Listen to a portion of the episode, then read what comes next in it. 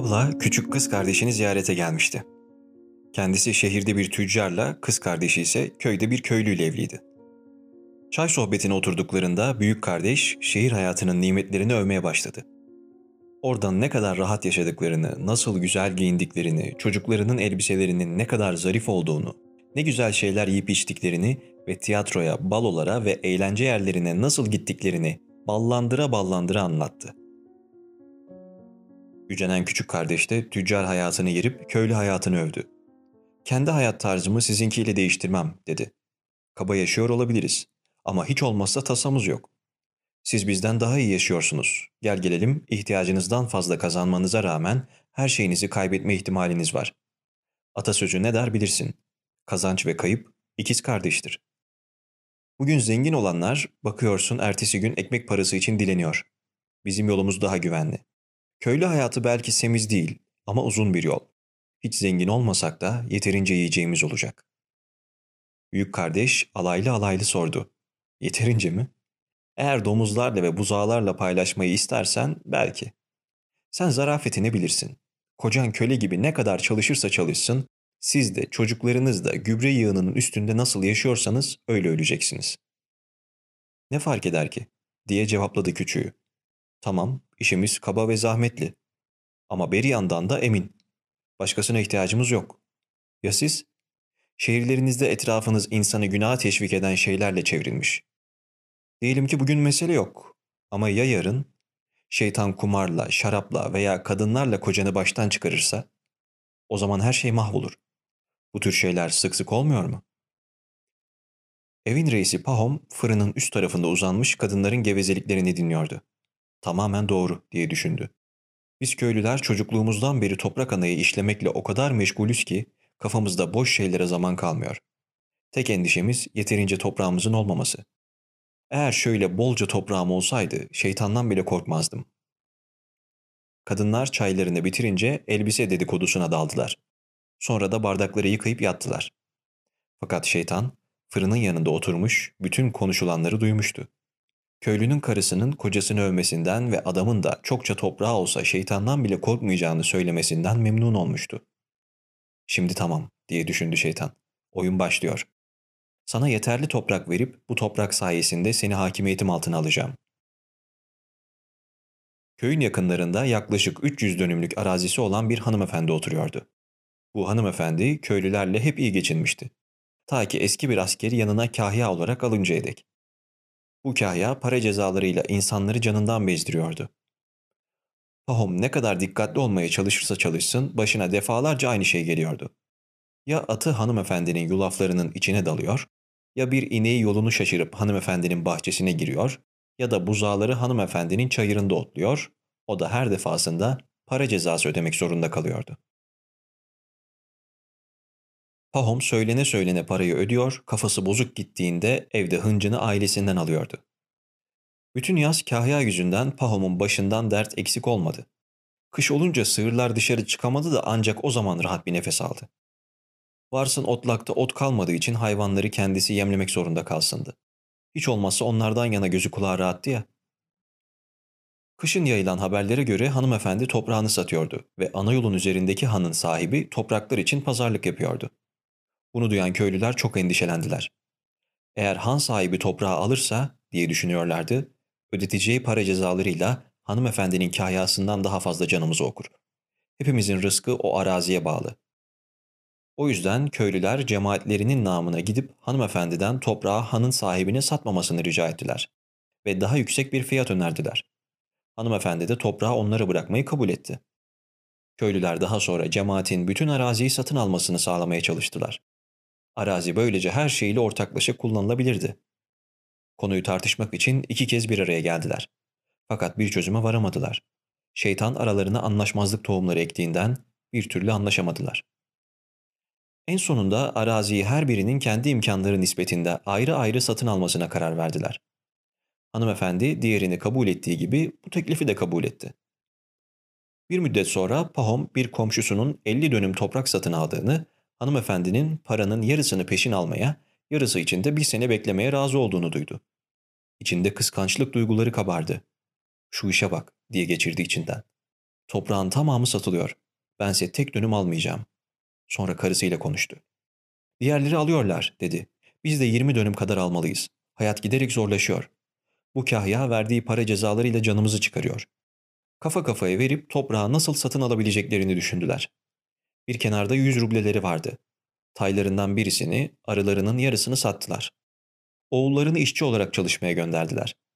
Pahom'un maaşını peşin olarak aldılar. Paranın gerisi için de Pahom'un kayınbiraderine borçlandılar. Böylece toprak parasının yarısını zar zor bir araya getirdiler.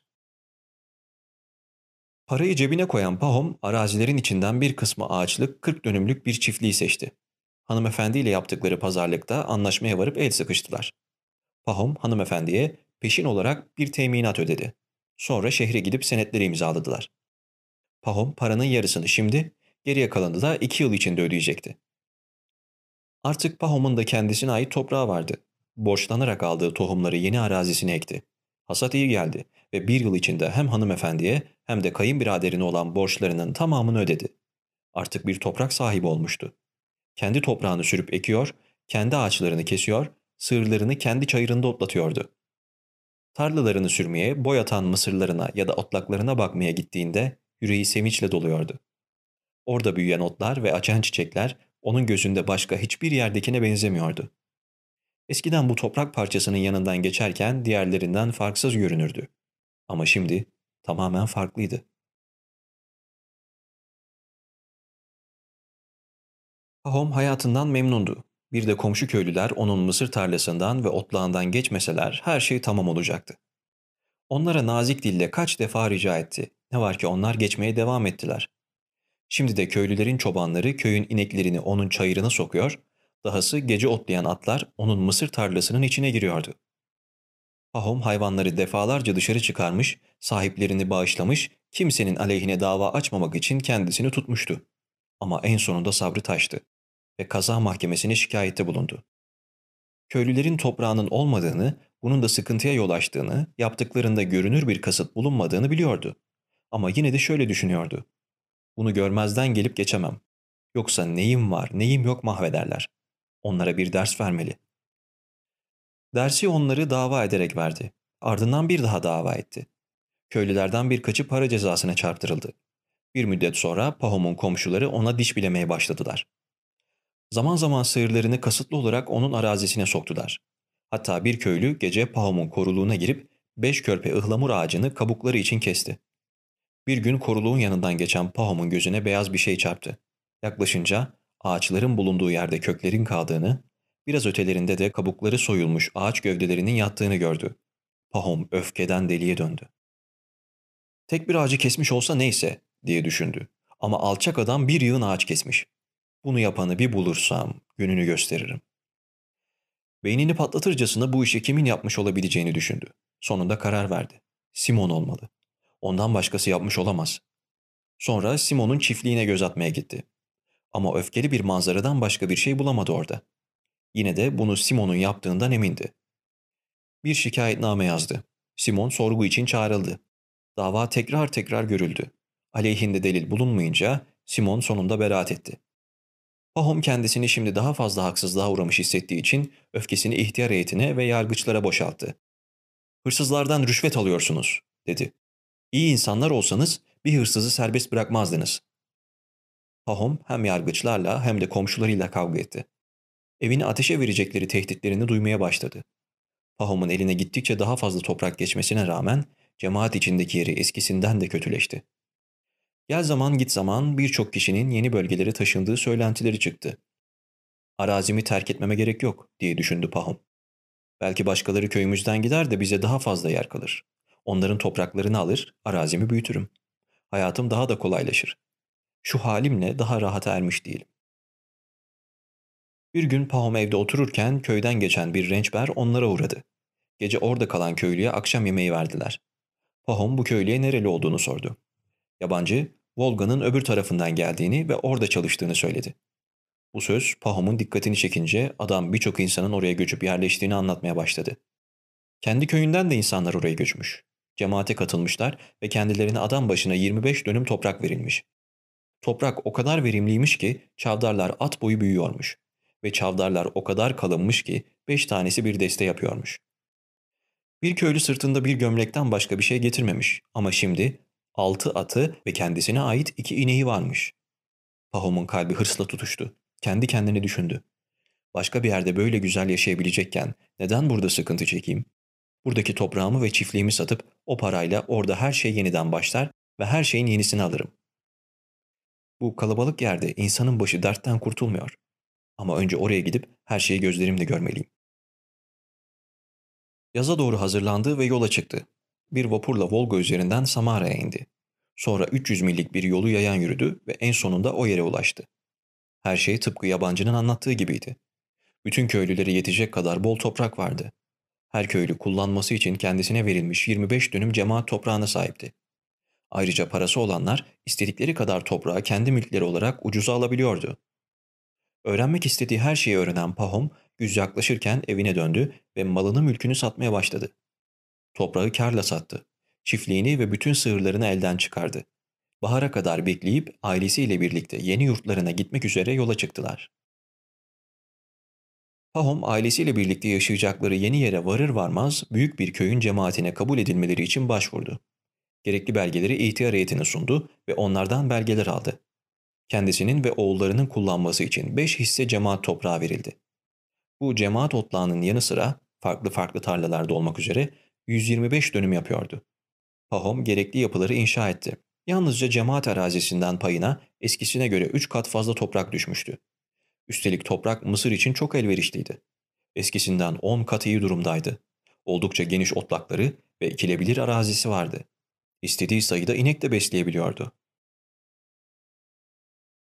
Önceleri bina yapımı ve yerleşme telaşına düşen Pahom her şeyden memnunluk duyuyordu. Fakat duruma alıştıkça burada da yeterince toprakları olmadığını düşünmeye başladı. İlk yıl cemaat arazisinden payına düşen kısma buğday ekti ve iyi mahsul aldı. Tekrar buğday ekmek istiyordu ama bunun için yeteri kadar arazisi yoktu. Aslında kullanılmış olduğu topraklar da buğdaya ayrılmamıştı. Çünkü o bölgede yalnızca bakir topraklara ve nadas arazilerine buğday ekiliyordu. İki senede bir defa buğday ekilen topraklar daha sonra üzerlerinde büyük otlar yetişinceye kadar nadasa bırakılıyordu. Bu tür arazileri isteyen çok sayıda kişi vardı. Ama herkese yetecek kadar toprak yoktu. Bu yüzden insanlar kavga ediyorlardı. Durumları iyi olanlar bu toprakları buğday yetiştirmek için istiyor, fakirlerse bu toprakları tüccarlara satmayı, böylece vergilerini ödeyecekleri parayı toplamayı istiyorlardı. Pahom daha fazla buğday ekmek isteyenlerdendi. Bu yüzden bir tüccardan bir yıllığına arazi kiraladı. Bol miktarda buğday ekti ve çok güzel hasat aldı. Gel gelelim bu arazi köyden çok uzaktı. Buğdayların 10 milden uzak mesafeden taşınması gerekiyordu. Bir süre sonra Pahom bazı köylü tüccarların uzak çiftliklerde yaşadıklarını ve zenginleştiklerini fark etti. İçinden şöyle geçirdi. Mülkiyeti bana ait biraz toprak satın alsam, üstüne de bir çiftlik evi kondursam ne kadar farklı olurdu. O zaman her şey güzel ve kusursuz hale gelirdi. Mülkiyeti kendine ait toprak alma meselesi aklına defalarca geldi. Üç yıl aynı halde yaşamaya devam etti. Arazi kiralıyor ve buğday ekiyordu. Hasat bereketli geliyor, iyi mahsul alıyordu. Öyle ki bir kenara para ayırmaya başladı. Belki halinden memnun yaşayabilirdi ama her sene başkalarının toprağını kiralamaktan ve bunun için itişip kakışmaktan bıkmıştı. Nerede satılık iyi arazi varsa köylüler oraya üşüşüyor ve arazi anında satılıyordu. Daha tez davranmazsanız size hiçbir şey kalmıyordu. Üçüncü sene bir alıcı ile birlikte bazı köylerden bir çayır parçası kiraladılar. Bir anlaşmazlık çıkıp da köylüler mahkemeye gittiğinde orasını çoktan sürmüşlerdi. Davayı kaybettiler ve bütün emekleri boşa gitti. Kendi toprağım olsaydı diye düşündü Pahom. Kimse işime karışmaz, bütün bu can sıkıcı şeyler de başıma gelmezdi. Böylece Pahom satın alabileceği arazi aramaya koyuldu. 1300 dönüm arazisi olan ama para sıkıntısı çektiği için ucuza satmaya razı olan bir köylüye rastladı. Pahom adamla sıkı bir pazarlığa girişti. Sonunda bir kısmı peşin, bir kısmı da daha sonra ödenmek üzere 1500 ruble üzerinde anlaştılar. Her şeyi konuşmuşlar, iş sözleşmenin yapılmasına kalmıştı. O günlerde oradan geçen bir yabancı tüccar atına yem vermek için Pahomlara uğradı. Pahom adamla konuştuğunda onun çok uzaklardan, Başkır'dan dönmekte olduğunu, orada 13 bin dönüm araziyi sadece 1000 rubleye satın aldığını öğrendi. Pahom biraz daha bilgi almak için sorular sorunca adam şunları söyledi. Yapılması gereken tek şey reislerle arkadaşlık kurmak. Ben yaklaşık 100 rublelik kadın elbisesi, halı, bir teneke çayı gözden çıkardım. İçki içenlere şarap verdim. Karşılığında toprağın dönümünü iki kopekten de ucuz aldım. Tapu senetlerini Pahom'a gösteren adam devam etti. Arazi bir nehrin kenarında ve her karış toprağa çok verimli. Adam kendisini soru yağmuruna tutan Pahom'a şöyle dedi. Orada bir yıl yürüsen bile diğer ucuna varamayacağın kadar geniş topraklar var. Ve hepsi de başkırlara ait. Bir koyun kadar saflar. Toprağı sudan ucuza alabilirsin. Hadi bakalım diye düşündü Pahom. Bin rublemle neden buradan 1300 dönüm alıp bir de borç altına gireyim? Halbuki bu parayla oradan 10 kat fazla toprak alabilirim. Pahom o yere nasıl gidebileceğini sordu ve tüccar yanından ayrılır ayrılmaz yola çıkmak üzere hazırlandı. Karısını çiftliğe göz kulak olması için evde bırakıp yanına uşağını alarak yola çıktı. Yolları üstünde bir kasabada durarak bir teneke çay, biraz şarap ve tüccarın tavsiye ettiği diğer hediyeleri satın aldılar. 300 milden fazla yol gittiler. Yedinci gün başkırların çadırlarını kurdukları yere ulaştılar. Her şey tüccarın anlattığı gibiydi. İnsanlar bozkırlarda bir nehrin kenarındaki keçe çadırlarda yaşıyorlardı. Ne çift sürüyorlar ne de ekmek yiyorlardı. Sığırları ve atları sürüler halinde bozkırda otluyordu. Taylar çadırların arkasında bağlı duruyor ve kısraklar günde iki defa yanlarına götürülüyordu. Tayların sütü sağlarak bu sütten kımız yapılıyordu. Kımızı hazırlayanlar, peyniri yapanlar kadınlardı. Erkeklerin bütün yaptığıysa kımız ve çay içmek, koyun eti yemek, kaval çalmaktı. Hepsi iri yarı neşeli insanlardı ve uzun yaz boyunca akıllarına iş yapmak gelmiyordu. Pahom'u görür görmez çadırlarından çıkıp misafirlerinin etrafını sardılar. Bir tercüman bulundu ve Pahom biraz toprak almak için geldiğini söyledi. Başkırlar çok memnun olmuşa benziyordu. Pahom'u en iyi çadırlardan birine birkaç kişinin halının üzerindeki minderleri oturduğu bir çadıra götürdüler. Pahom'a çay ve kımız verdiler. Bir koyun keserek kendisini ikram ettiler. Pahom da arabasından hediyeleri indirerek başkırlara dağıttı. Çayı aralarında bölüştürdü. Başkırlar sevindiler. Aralarında uzun uzun konuşup tercümana tercüme etmesini söylediler. Sana şunu söylemek istiyorlar dedi tercüman. Seni sevmişler. Misafirlerimizi memnun etmek ve verdiği hediyelerin karşılığında hediye vermek adetimizdir. Sen bize hediyeler verdin, bizim sahip olduğumuz şeylerin içinde hoşuna en çok ne gidiyorsa söyle. Onu sana hediye edelim. Burada en çok hoşuma giden diye cevap verdi Pahom, toprağınız. Bizim topraklarımız o kadar az, o kadar verimsiz ki. Ama sizin uçsuz bucaksız ve verimli topraklarınız var. Hiç böylesini görmemiştim. Tercüman Pahom'un sözlerini tercüme etti. Başkırlar aralarında bir müddet konuştular. Neler konuştuklarını anlayamıyor ama fazlasıyla neşelendiklerini, bağırışıp gülüştüklerini duyuyordu. Sonra susup tercüman konuşurken Pahom'a baktılar. Hediyelerinin karşılığında sana istediğin kadar toprağı seve seve vereceklerini söylüyorlar. Sen yalnızca elinle nereyi istediğini göster. Orası senin olsun. Başkırlar bir süre daha aralarında konuştular ve tartışmaya başladılar. Pahom neyi tartıştıklarını sorunca tercüman bazılarının toprak meselesini reise sormaları, onsuz hareket etmemeleri gerektiği düşüncesinde olduğunu, diğerlerinin ise reisin dönüşünü beklemeye gerek olmadığını söylediğini anlattı. Başkırlar tartışırken büyük tilki kürkü giymiş bir adam kapıda göründü. Hepsi seslerini kesip ayağa kalktılar. Tercüman, işte reisimiz bu, dedi. Pahom hemen ayağa kalktı ve en güzel kadın elbisesiyle iki kilo çayı getirip reise sundu. Reis hediyeleri kabul edip kendisini baş köşeye oturttu. Başkırlar hemen ona bir şey anlatmaya başladılar. Reis bir süre dinledi. Sonra başıyla susmalarını işaret etti ve Pahom'a Rusça seslendi. Pekala, öyle olsun. Nereye istersen orası senin olsun. Bizde nasıl olsa çok toprak var. İstediğim kadar nasıl alabilirim diye düşündü Pahom. İşimi sağlama bağlamak için tapusunu çıkartmalıyım. Yoksa burası senin deyip sonra da elimden alabilirler. Nazik sözleriniz için teşekkür ederim diye konuştu Pahom. Sizin çok toprağınız var. Benim istediğim ise azıcık bir şey. Ama yine de o küçücük parçacığın bana ait olduğundan emin olmalıyım. Ölçülüp sonra tapusu verilemez mi? Hayatta, ölüm de Allah'ın elinde. Siz iyi insanlar onu bana verirsiniz ama belki çocuklarınız geri almak ister. Tamamen haklısın dedi reis. Toprağı tapusuyla vereceğiz sana. Duydum ki buraya bir tüccar gelmiş diye devam etti Pahom. Siz de ona biraz toprak vermiş, tapu senedi düzenlemişsiniz. Bana da aynı şeyin yapılmasını isterdim. Şef anlamıştı. Tamam dedi. O iş kolay. Bir katibimiz var. Seninle birlikte şehre gidip mühürlü, tasdikli bir tapu alırız. Peki fiyat ne olacak diye sordu Pahom. Fiyatımız hep aynıdır. Günü bin ruble. Pahom anlamadı. Günü mü? Nasıl ölçüymüş o? Kaç dönüm yapar? Biz öyle hesap bilmeyiz dedi reis. Biz toprağa günle satarız. Bir günde yürüyerek etrafını çevirebildiğin kadarı senindir ve bir günü bin rubledir. Pahom şaşırmıştı. Ama insan bir günde büyük bir arazinin etrafını çevirebilir dedi. Reis kahkahalarla güldü. o zaman hepsi senin olur dedi. Ama bir şartla. Başladığın noktaya aynı gün dönmezsen paranı kaybedersin. Peki geçtiğim yerleri nasıl işaretleyeceğim? Nasıl mı? İstediğim bir noktaya gider, orada dururuz. Sen de o noktadan başlayıp yanındaki belle daireni çizersin. Gerekli gördüğün yerlere işaret koyarsın. Her dönüşte bir çukur kazıp otları üst üste yağarsın. Sonra biz de çukurların arasını sabanla işaretleriz. Ne kadar istersen o kadar büyük bir daire yap. Ama güneş batmadan başladığın noktaya dönmen gerekiyor. Çevirdiğin bütün arazi senin olacak. Pahom bu işi çok sevmişti.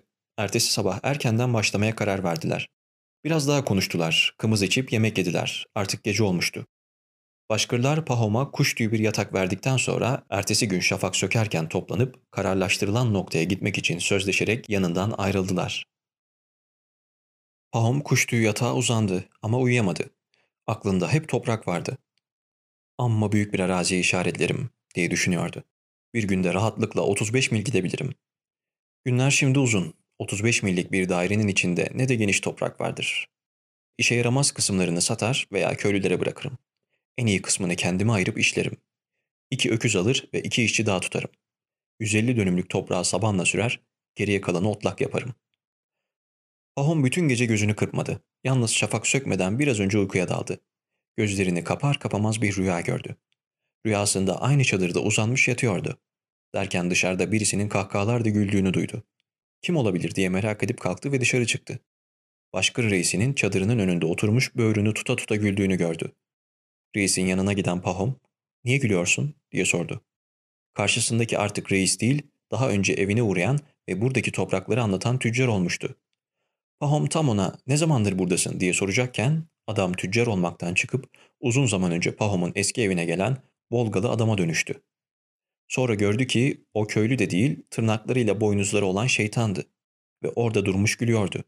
Şeytanın ayaklarının ucundaysa birisi yalın ayak, üstünde sadece bir pantolon ve gömlek uzanmış yatıyordu. Ölmüş halde yatan o adamsa Pahom'un ta kendisiydi. Dehşetle uyandı. Bir rüyadan ne çıkar diye geçirdi içinden. Çadırın açık kapısından baktı. Şafak söküyordu. Onları uyandırmanın zamanıdır diye düşündü. Artık başlasak iyi olur. Başkırlar kalkıp toplandılar. Şef de geldi. Yine kımız içmeye başladılar. Pahom'a da çay ikram ettiler. Ama onun beklemeye sabrı yoktu. Gideceksek haydi. Zaman geçiyor, dedi. Başkırlar hazırlandılar ve hepsi yola çıktılar. Bazıları at sırtında, bazıları arabaların içindeydi. Pahom uşağıyla birlikte kendi küçük at arabasını sürüyordu. Yanına bir de bel almıştı. Bozkır'a vardıklarında gök kızarmaya başlamıştı. Başkırların Şihan dediği bir tepeye çıktılar. Atlarından ve arabalarından inerek bir noktada toplandılar. Reis, Pahom'un yanına gelip eliyle ovayı gösterdi. Bak dedi, gözünün uzanabildiği her yer bizim. İstediğin kısmını alabilirsin. Reis kalpağını çıkarıp yere koydu ve şöyle dedi. İşaret bu olsun. Buradan başlayıp yine buraya dön. Etrafını dolaştığın bütün arazi senin olacak. Pahom parayı çıkarıp kalpağın üzerine koydu. Paltosunu çıkardı. Üzerinde bir tek iç ceketi kaldı. Kuşağını çıkarıp karnının altından bağladı. Yeleğinin koynuna küçük bir ekmek torbası, kuşağına da bir su matarası koydu. Çizmelerini bağladı, uşağından beli aldı. Artık yola çıkmaya hazırdı. Bir süre hangi yoldan gitse daha iyi olur diye düşündü. Her yer cazip görünüyordu. Hiç fark etmez dedi sonunda. Güneşin doğduğu yöne doğru gideyim. Doğuya döndü. Gerinip güneşin görünmesini bekledi. Vakit kaybetmemeliyim diye düşündü. Hava serinken yürümek daha kolay.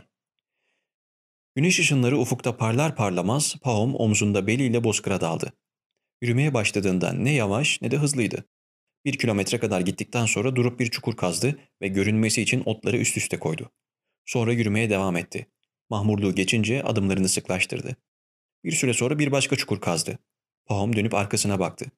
Tepeyi, üzerindeki insanları ve parıldayan araba tekerleklerini güneşin ışığının altında rahatça görebiliyordu. Yuvarlak bir tahminle 3 mil yürüdüğüne kanaat getirdi. Hava giderek ısınıyordu. İç ceketini çıkarıp omzuna attı. Sonra yürümesine devam etti. Hava oldukça ısınmıştı şimdi. Güneşe bakıp kahvaltı zamanı geldi diye düşündü. Dönmek için henüz erken. Şu çizmelerini çıkarıvereyim dedi kendi kendine. Oturdu, çizmelerini çıkarıp kuşağına bağladı ve yürümeye devam etti. Üç mil daha yürürüm diye aklından geçirdi. Sonra da sola dönerim. Şurası o kadar güzel ki kaybedersem yazık olur. İnsan yürüdükçe arazi daha verimli görünüyor. Bir süre dost doğru gitmeye devam etti. Dönüp baktığında tepe güçlükle üstündeki insanlarsa siyah karıncalar gibi görünüyordu. Eyvah bu yöne çok fazla gitmişim diye düşündü. Şimdi dönmeli. Öyle de terledim ve susadım ki.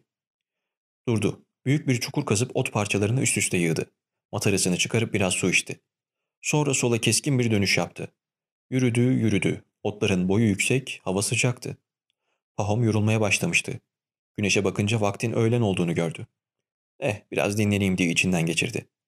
Oturdu. Biraz ekmek yedi, biraz da su içti. Uyuyakalabileceğini düşünerek uzanmadı. Biraz oturduktan sonra tekrar yola koyuldu. Başlangıçta kolayca yürüyordu. Yemek ona güç vermişti. Ama hava şimdi korkunç derecede ısınmıştı. Uykusunun geldiğini hissetti. Buna rağmen şu cümleyi düşüne düşüne yoluna devam etti. Bir saat sıkıntı çek, bir ömür yaşa. Bu yönde de uzun bir yol kat etti. Artık tekrar sola dönmek üzereydi ki bir derenin farkına vardı. Bunu dışarıda bırakırsam yazık olur diye düşündü. Burada iyi keten yetişir. Böylece dere kenarının da etrafını dolaştı ve derenin öbür yanında bir çukur kazdı. Pahom tepeye doğru baktığında sıcaklık havayı puslandırmıştı. Sanki havada bir şeyler uçuşuyordu ve bu pustan tepenin üzerindeki insanlar neredeyse görülmüyordu. Of, iki kenarı da fazla uzun tuttum diye düşündü Pahom. Bari bunu kısa tutayım. Adımlarını sıklaştırarak üçüncü kenarı yürümeye başladı. Güneşe baktı. Güneş ufka doğru yolunun yarısını tamamlamıştı. Oysa Pahom, karenin üçüncü kenarında iki mil bile yürümemişti. Varacağı noktaya daha on mili vardı. Hayır diye düşündü. Arazim yamuk da olsa dönüp dosdoğru bir çizgide yürümeliyim artık. Bayağı uzağa gittim ve hayli büyük bir arazim oldu. Pahom aceleyle bir çukur kazdı ve yönünü tam tepeye doğru çevirdi. Ama şimdi zorlukla yürüyordu. Sıcaktan bir tap düşmüş, kesilen çıplak ayağı yara beri içinde kalmış, dizleri bükülmeye başlamıştı. Dinlenmeyi çok istiyordu. Ama eğer güneş batmadan dönmek istiyorsa bu imkansızdı. Güneş hiç kimseyi beklemezdi ve alçaldıkça alçalıyordu. Aman Allah'ım diye düşündü. Keşke aptallık edip daha fazlası için çabalamasaydım. Ya vaktinde yetişemezsem? Tepeye ve güneşe doğru baktı. Hedeften hala uzaktaydı. Güneş ufka daha da yaklaşmıştı. Pahom yürüdü, yürüdü. Gittikçe daha zor yürüyordu. Ama daha da hızlandı. Hızlandı ama varacağı yerden hala çok uzaktı. Koşmaya başladı. Paltosunu, çizmelerini, matarasını, başlığını yere fırlattı. Elinde yalnızca destek olarak kullandığı bel kaldı. Şimdi ne yapacağım diye düşündü tekrar. Haddinden fazla yer dolaştım. Hepsine birden göz diktim. Güneş batmadan oraya ulaşamayacağım. Bu korku onun nefesini daha da kesti. Pahom koşmaya devam etti. Fanilası ve pantolonları terden üstüne yapışmış, ağzı kurumuştu. Göğsü demirci körüğü gibi inip kalkıyor, kalbi tokmak gibi vuruyor, artık kendisinin değilmiş gibi hissettiği dizlerinin bağı çözülüyordu. Birden bu gidişle öleceği korkusu sardı Pahom'u. Ölüm korkusuna rağmen duramadı. O kadar yolu koştuktan sonra şimdi durursam bana aptal derler diye düşündü. Koştu, koştu. O kadar yaklaştı ki başkırların haykırışlarını ve kendisine bağırışlarını duydu. Onların çığlıkları kalbini daha da alevlendirdi. Son gücünü toplayıp koşmaya devam etti. Güneş yere yaklaşmış, puslu havada kocaman ve kan kırmızısı bir renkte görünüyordu. Şimdi, evet şimdi batacaktı. Güneş oldukça alçalmıştı ama o da hedefine çok yaklaşmıştı. Pahom tepenin üzerinde acele etmesi için silahlarını kendisine sallayan insanları artık görebiliyordu. Yerdeki tilki kürkünden kalpağı, onun üzerindeki parayı ve elleri belinde duran reisi de görebiliyordu. Ve Pahom birden gece gördüğü rüyayı hatırladı. Bol bol toprak var diye düşündü. Ama Allah beni o toprakların üstünde yaşatacak mı? Hayatımı kaybettim. Oraya asla ulaşamayacağım. Pahom yere inmiş olan güneşe baktı. Bir ucu çoktan gözden kaybolmuştu. Arta kalan bütün gücüyle atıldı. Gövdesini ona doğru eğdiğinden dizleri onu ayakta tutmakta zorlanıyordu. Tepeye varmıştı ki hava aniden karardı. Baktı, güneş batmıştı. Bir çığlık koyuverdi. Bütün emeğim heba oldu diye düşündü. Durmak üzereydi ki başkırların hala bağırdığını işitti. Birden güneş aşağıda kendisine batmış gibi görünse de tepenin üstündekilerin güneşi görebildiklerini hatırladı. Uzun bir nefes aldı ve tepeye çıktı. Orada hala aydınlık vardı. Tepeye ulaştı ve kalpağı gördü. Reis kalpağın önünde durmuş gülüyor ve iki yanını tutuyordu. Pahom rüyasını tekrar hatırladı ve bir çığlık daha attı. Dizleri artık tutmuyordu. Yere yıkıldı, elleriyle kalpağa uzandı. Ne hoş adam diye bağırdı reis. Bir sürü toprak kazandı. Uşağı koşarak geldi ve onu kaldırmaya çalıştı. Ama efendisinin ağzından kan akıyordu. Pahom ölmüştü. Başkırlardan acıma ifade eden cık cık sesleri duyuluyordu. Uşağı beli alarak Pahom'un sığabileceği büyüklükte bir çukur kazdı ve onu oraya gömdü. Onun şimdi ihtiyaç duyduğu topu topu iki metrelik bir topraktı.